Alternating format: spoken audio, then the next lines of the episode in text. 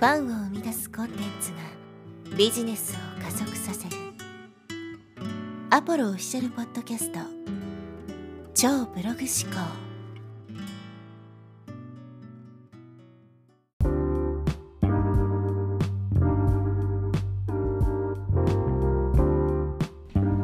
はい、えーこんにちは、ポロです、えー今日のテーマはですね、メルマガでセールスされて、えーメルマガ解除する人ですね、についてお話していきたいと思います。あなたがですね、メルマガを発信する側なのか、受信する側なのか、まあ、その立場によってもですね、変わると思うんですけど、メルマガを、ま、発行している時や受信している時っていうのは、やっぱりですね、セールスっていうものをすることがあると思うんですね。全くこうセールスがないメルマガっていうのもないことはないんですけど、まあ、基本的にですねどっかのタイミングで何かしらのセールスっていうものが発生します。でその時にですね、まどういう反応をするのかもしくはどういう反応されるのかってことがですねすごく、ま、大きくですね、えー今回の話に関わってくるところなんですけど例えば自分がメールをメルマガを発行する側だった場合何かセールスを仕掛けた時にですねこう一定数のやっぱりメルマガ解除って出ると思うんですね、うん、どうしてもやっぱり、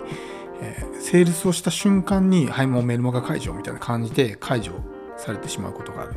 もしくは、えー自分がですね受信する側だった場合に、えーいきなりこうセールスを仕掛けられてあもう嫌だって言っていいきなり解除してしまうことがあると思うんですよ。で、えーまず一つ言っておきたいのは、発行者の方にね、言っておきたいのは、メルマガ解除されても落ち込む必要はないですよっていう話ですね。これはもう過去のエピソードとかでももう何度も言ってますけども、そういうふうにですね、メルマガの登録者が減っていくっていうのは、ある意味こう絞り込みができているっていうことなんですよね。自分にとって必要のない人、自分のことを必要としていない人が自ら立ち去っていったっていうだけの話なので、別に大して落ち込むことでもないんですよね。やっぱり最初のこの、まあ、見込み客を集めるっていう、まあ、このリストを集めるっていう段階ですね。ではどうしてもですね、そういうまあ関心度の低い人とかっていうのも集まってきちゃうんですね、一定数。なんか軽い気持ちでメルマガに登録しましたみたいな人もいっぱいいるわけですよ。で、こう読んでいく中で、あ、もういいかなって言って解除する人もいる。でも解除するってことはある意味ちゃんと読んでるからこそ、まあメルマガを開かないとそもそも解除リンクも押せないわけだから、一応メルマガ開いてくれてるわけですよ。だからもし解除が出てもそこまで深く落ち込む必要はないってことをですね、特にこうメルマガ初心者の人とかっていうのは解除が出るたびにすごく傷つい傷ついたりとかってあると思うんですけど、まあそれは気にする必要はないかなと。逆にこうね、絞り込みができているみたいな感じで、考えてもらうのがいいんじゃないかなと思います。まあどっかでも話したことあると思いますけど、なんか10万リストぐらい持ってるとある人がですね、えー私は10万リスト持ってますけども、メルマガの解除者も、えー 10, 10万リストありますっていうふうに言ってて、合計20万リスト持ってたけど、そのうちの半分はメルマガ解除してますみたいなことを言ってたんですよね。まあそんな感じでやっぱりですねどうしても母数が大きくなっていくと、まあ、当たり前ですけど解除する人間の数も出てくるんですよね。そんなの一件一件こう傷ついてたらもうキリがないんでそういうものは気にしないっていうのが一番ですね。自分にとって必要な人あるいはこう自分を必要としてくれる人だけ残ってくれればいいわけだから、まあ、そういう例えばセールスを仕掛けた時にですね、えー何かこう、まあ、解除が出てうわーってね落ち込む必要はないですよっていうことですね、まあ、これをまあ最初にお伝えしておきたいと思います。で、問題はですね、自分が受信者側になった時ですね、に、こう、セールスを仕掛けられて、いきなり解除するみたいなことを、ひょっとしたらしてる人がいるかもしれないんですけど、そういう人は要注意なんですよね。もし、この、音声を聞いてる人の中に、そういう人がいたら、ちょっとですね、その行動を一瞬ですね、冷静に客観的にですね、見つめ直してほしいんですけど、今まで普通にメルマガを受け取っていて、である日ですね何かセールスが始まったと。でその瞬間にもう嫌だって言ってメルマガを解除してしまったと。した場合ちょっとねその行動をね自分の成功を遠ざけてる可能性があるんで気をつけた方がいいんですよね、まあ、どういうことかっていうとセールスが始まった瞬間にいきなり解除するってことはセールスに対する嫌悪感が強いってことですよ要するにセールスっていうものに対して悪いイメージを持ってるってことなんですねでセールスされたから、えーもう解除するっていうのは、まあ、要するにセールスを悪いことだと思ってるから解除するわけですね。これはもうかなり初期の方のエピソードで、まあ、お話したと思うんですけど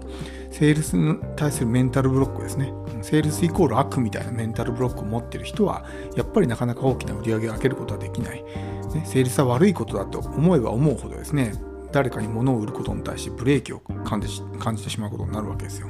だから自分がもし受信者側の立場でセールスを仕掛けられたタイミングでいきなり解除する人。っていうのは本当に気をつけないとこのセールスイコール悪みたいな、え、価値観を持ってる可能性が非常に高いんですよね、うん、じゃないとそういう行動は取らないんです普通は。例えばこう普通にねメルマガ読んでてなんかこの人のメルマガ読んでも面白くないつまんないな役に立たないなって思って解除するならいいんですけど今まで普通に読んでたのにセールスが始まった瞬間にいきなり解除とかっていうのはもう明らかにそのセールスに対する価値観がですねネガティブなものであるっていう可能性が高いからですよね、うん、だって極端な話ですね、えー、別に何か実害はないわけですよ。興味がなきゃ読ま読まなきゃいいだけだし読んだからといっていきなり支払いがね発生するわけでもないわけなんですよ。だから実害はないんですねはっきり言ってセールスされること自体の。無視してればいいだけの話なんで。でもそれでそういうまあ拒否反応を示してしまうっていうのはもう明らかにそういうことなわけですよね、うん、悪い価値観を持っているってことです。もしそういう価値観を持っている場合自分が売り手の立場になった時にですねもう本当にこう売ることに対して罪悪感を感じてしまうんですよ。ね。えー、なので例えば1万円の商品売って罪悪感を感じてしまう人がですねじゃあ例えば5万円10万円15万円の商品を売ったらどうなるかっていうともう罪悪感だらけですよね。だからもうその頭ではね売りたいと思ってても心の奥底では売りたくないっていう風に考えちゃうんですよ。で結局それがブレーキになって全然売れないみたいな風になってしまうんですね。だこういう反応する人ってのはすごく危険なんですよ、うん、なんで気をつけた方がいいかなって思います。であともう一つ考えられるのはですね情報はもう無料でもらえるものだみたいな風に考えてる人も結構多いんですね。無料だから情報を受け取ってたけどなんで有料かいみたいな感じで考えている人っていうのはこれもちょっと危険かなと思うわけです。やっぱりこうチャンスっていうのはね、えー、まあ万人に平等にやってくるわけですけどそのチャンスをつかめるかどうかっていうのは本人の姿勢心構え次第なんですよね。でそういうチャンスがやってきた時に、え、逃してしまう人とつかめる人とぱ分かれるわけですけど何でも無料で情報を得たいっていうふうに思ってる人はですねそういうチャンスを逃す傾向が強いんですよ。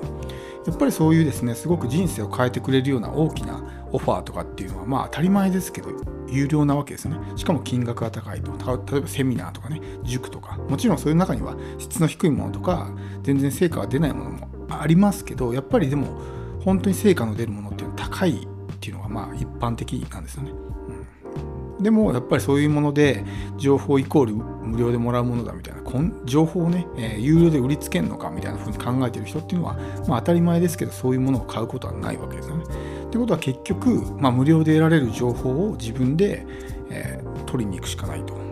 まあ、もちろんそれでもね全く成長がないわけではないですけどその無料で得られる情報とかを自分で自分にとって必要なものだけこう選択して選んできてそれをですね体系立てて理解するっていうのは大変だと思うんですよね。それをまあ有料商品が代わりになってやってくれるわけですよ。必要なエッセンスだけをピックアップしてまとめてね自分に提供してくれるっていうのは有料コンテンツとかそういうものになるわけですけどそういう手間とか時間をね省いてくれてるわけです。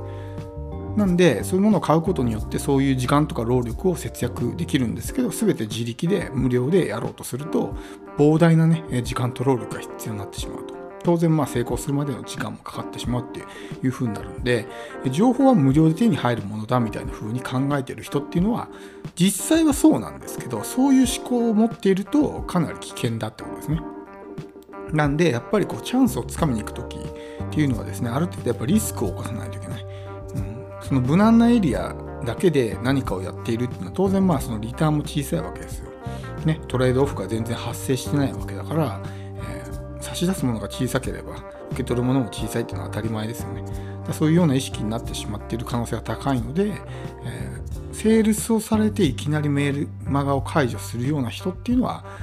うん、まあかなりちょっとね成功には遠い人かなっていうふうに個人的には思います。もちろんそのね、えー、人によってはこうメルマガでセールスばっかりしてる人いるじゃないですか。もう全てのメールがセールスみたいな人っていますよね。そういう人は別にもう解除してもいいと思うんですよ。もう読んでてもしょうがないしみたいなね風に思うと思うんですけど僕なんか結構ですねあの他人のまセールスレターとかで結構参考になるしあなんかね、えー、コンテンツ買うの好きだから見てて楽しいんですねあこんなコンテンツあるんだみたいなで買う気なかったけど買っちゃったみたいなのもあるんですね結構、なんでまあそれぐらいの感じでね、えやっていくのがいいかなと思います。あのまあ、いろ何かしらの学びはあったりするわけだし、結局どういうものをね、学べるかっていうのは自分の姿勢とかにもよるんですよね。うん、どんなに有益な情報を与えられてたとしても、本人がやる気がなかったら全然成果なんか出るわけがないんですよ。だ結局最終的には自分がどういう姿勢で学ぶのかっていうところが一番重要になってくるんで仮にそれがですねその情報量が少ないものであったとしても自分が本気でね真剣に学ぼうとすれば、えー、そのね実際のものよりも何倍も大きな価値を得られたりとかっていうこともあるわけなんで、えー、まあ、そういうような意識でねやってもらうといいかなと思います。では今日のお話は以上になります。